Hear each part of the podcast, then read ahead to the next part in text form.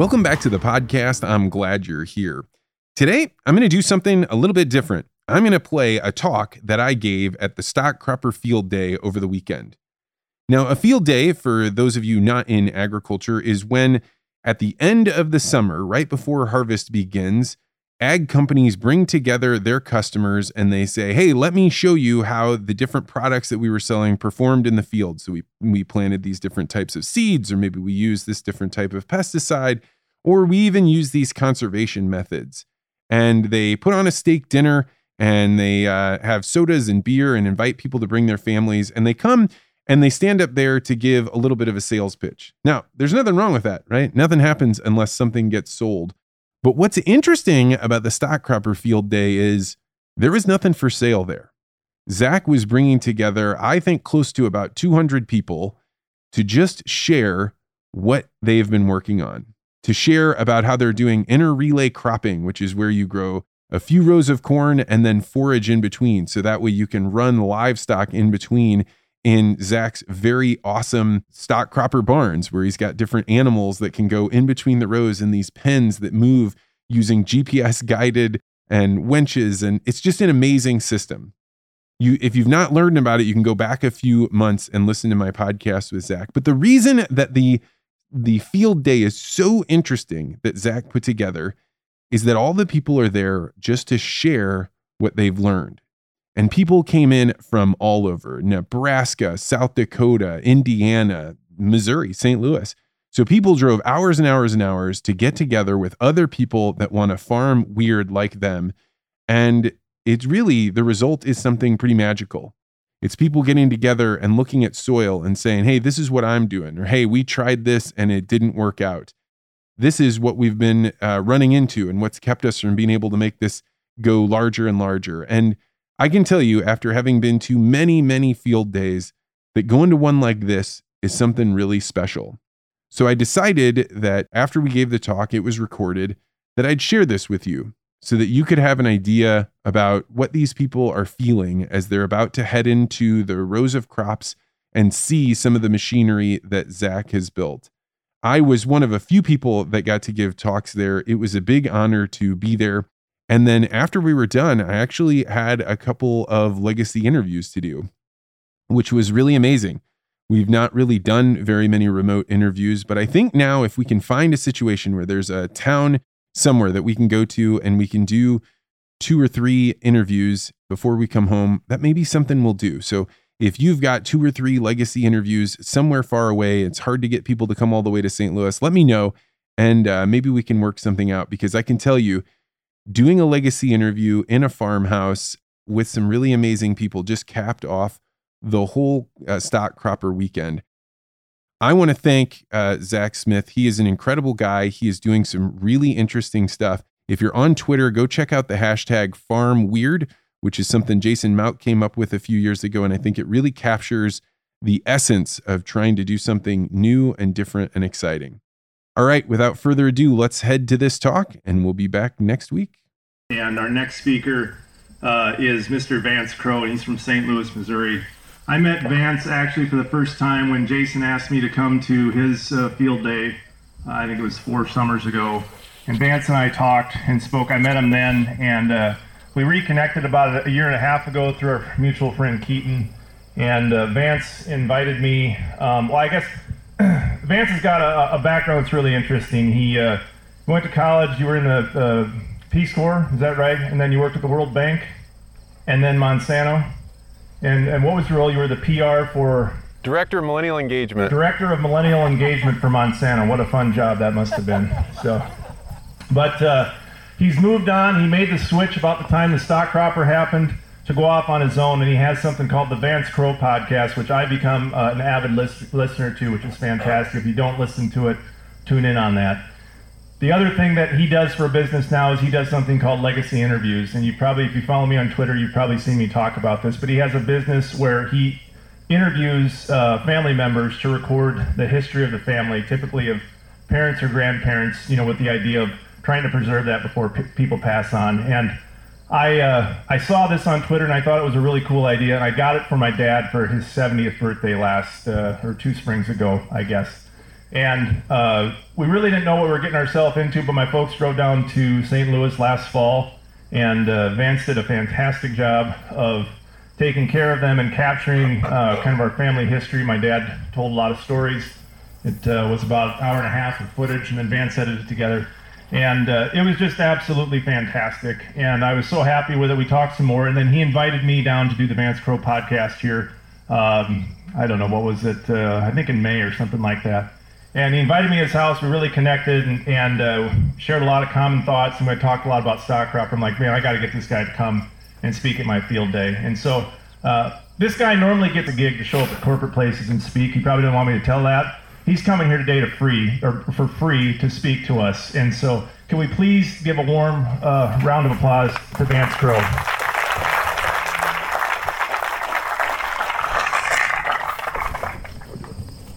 Well, normally my speaking rate doesn't come up when I'm about to get on stage, so that was a little weird. But uh, you know, um, where we met was actually at Jason Mauck's field day, and uh, I felt a ton of pressure when I was at that one, the same pressure that I feel for this one here.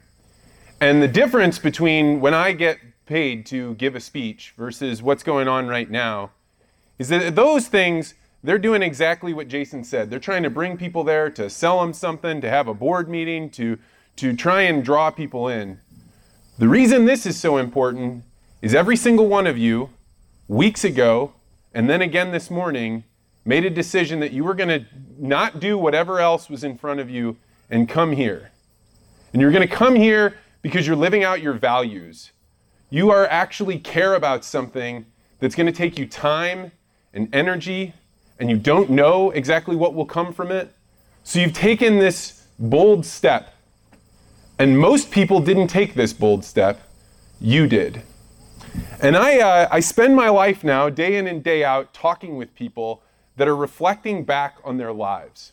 They're not at the end of their lives, but they've generally hit some chapter, some point where it's time to stop and really think about what was it all about? What was the effort I put into the work that I did, the sacrifices that I made? Why did it matter? And I, I think about this all of the time, and it really has changed the shape of the way I think about the decisions I make. And I think about moments like this are the moments when somebody's life changes.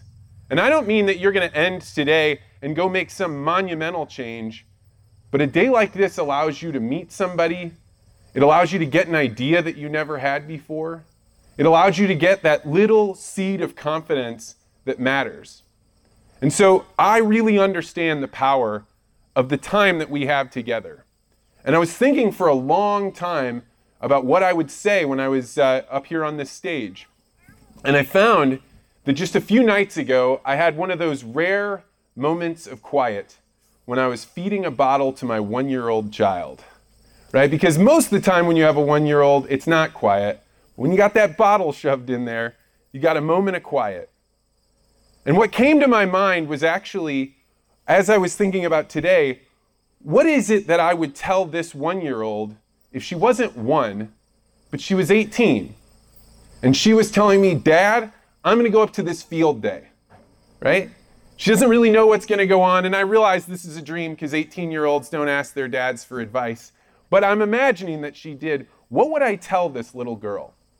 What would I tell her about how to make the most out of the moment you're in right now so that it has the largest impact on her life and the lives of all the people she interacts with? And as I was thinking about this, I realized that during the legacy interviews, when I'm talking with somebody, one of the early questions I ask people, after we've gone through their name and tell me about your parents and where are you from, I end up asking everyone, what did you imagine you would be when you grew up? Now, this is a funny question because some people, including maybe you right now, know immediately what you wanted to be. I wanted to be a farmer. I wanted to be a mom. I wanted to be a, and you knew, and then you went out and did it. But a lot of people, when they're looking back on their lives, they take a look at that question and they kind of chuckle. You know, they have this nervous laugh and then they look down. And in that moment, they look down because they had a voice in the back of their mind at some point in their life that said, You should go be a nurse.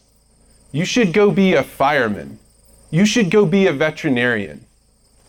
And because of how life turns out, you go from being a landscaper to running your dad's farm because somebody gets sick, because something happens. You didn't get to do the thing that that little voice I was telling you to do. And so people often feel this like little hint of shame in that. But what I've discovered is that as we go through the interview, a little bit later in the conversation, it always comes out that the person that always dreamed of being a nurse, somewhere along the line, a family member got sick and they stepped up. They're the ones that ended up caring for someone.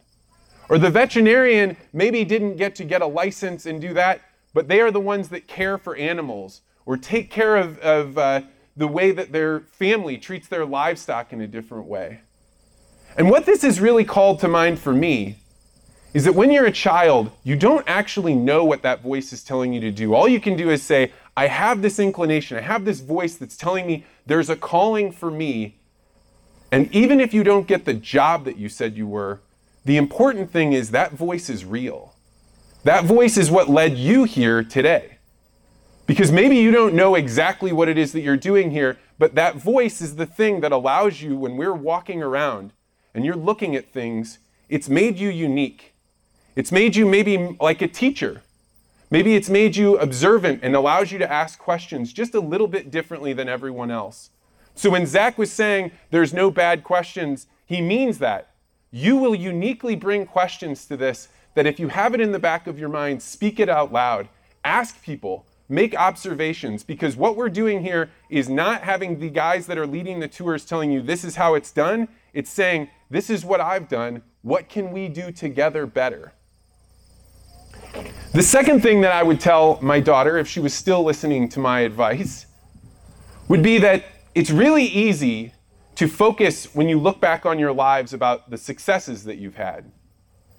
But one of the questions that I ask people during legacy interviews is what was the toughest lesson to learn that was the most valuable to know? Almost none of those tough lessons came from when things went easy, from when they were successful, from when they worked. Almost everything a person tells me when they are focused on the life that they've had and the things that they've learned along the way came from those moments of failure. Sometimes abject failure. Sometimes when they lost things that they couldn't imagine living their lives without before that happened. And yet, deep down, somewhere in there, was a lesson that made them ready for what came next. My sense about Farm Weird, having been around it for a few years now, is that this is not a story of success, but it is a story of failure, figuring things out, getting better, getting back up, and sharing it. And so today, when you're walking around, if you find out that somebody found a success, certainly congratulate them and hey, you figured that out. But even more importantly, if I was talking to my daughter, I would tell her, pay attention to when somebody is open enough to tell you about when they failed. And don't judge them for that failure. Be grateful that they were open to you for it. And I would also say, for anybody that's here, this is a rare opportunity for you to be around people that understand that it takes failure to succeed. So share about the things that didn't work out. Share about those times where you really learned the lessons the hard way so that the other people around you don't have to learn that lesson and Farm Weird can keep progressing. And then finally, the last piece of advice I would give my daughter would be to make sure that you laugh when you're at a thing like this. The great Barry Flinchbaugh, he was an agricultural economist from K State, he one time was sitting with me telling me about how to become better at getting people to open their eyes and to think about things new and different. He told me once, Vance, when people are laughing, their minds are open. That's one of the great things about getting together in a group like this, not just being on Twitter. Certainly, when you're on Twitter and you can be in the field and you can look at what somebody did that was silly, you can laugh about it, but it's not the same thing as laughing and joking and being in community together. You know, there's a funny thing about laughter. Laughter is a universal signal. We all have this ha, ha, ha sound. And we put it out when we've connected two things that we didn't really realize were connected before. That's why a joke is funny. We say, oh, somebody, a comedian, took an idea and connected it to another, and then you point it out and you're like, ha, I get it. I laugh about that. And it's also why we sometimes laugh when we don't get a joke. Why? Because we don't want to be left out.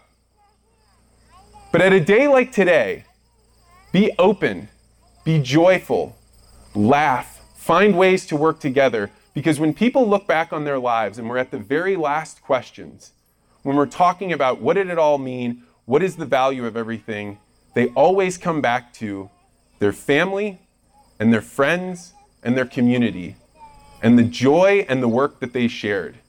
And that's what's so amazing about today that everybody here decided they would spend their Saturday morning bringing their families to come into community and learn together. And I'm deeply proud to be here, and I hope everybody makes the most of this wonderful day. So have a great day. Thank you so much for being here. Thanks, Zack.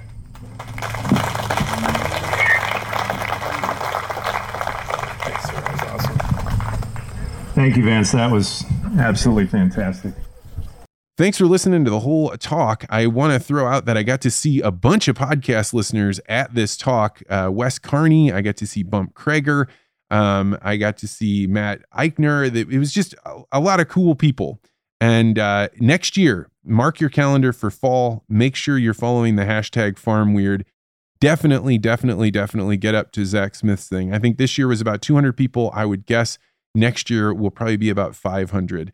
If you are interested in having me come address your audience for more than 10 minutes, like doing something that really fits what your group needs to talk about communications, negotiations, I have a new talk that I'm delivering on how the mind changes and how to change minds. And really, it's about succession planning and why sometimes your parents maybe need to tell more of their stories and the values that they've learned along the way before they're ready to figure out exactly how to do succession planning. So if you're interested in learning more, go to vancecrowe.com. And if you'd like me to do a legacy interview, head to legacyinterviews.com. All right, we'll be back next week.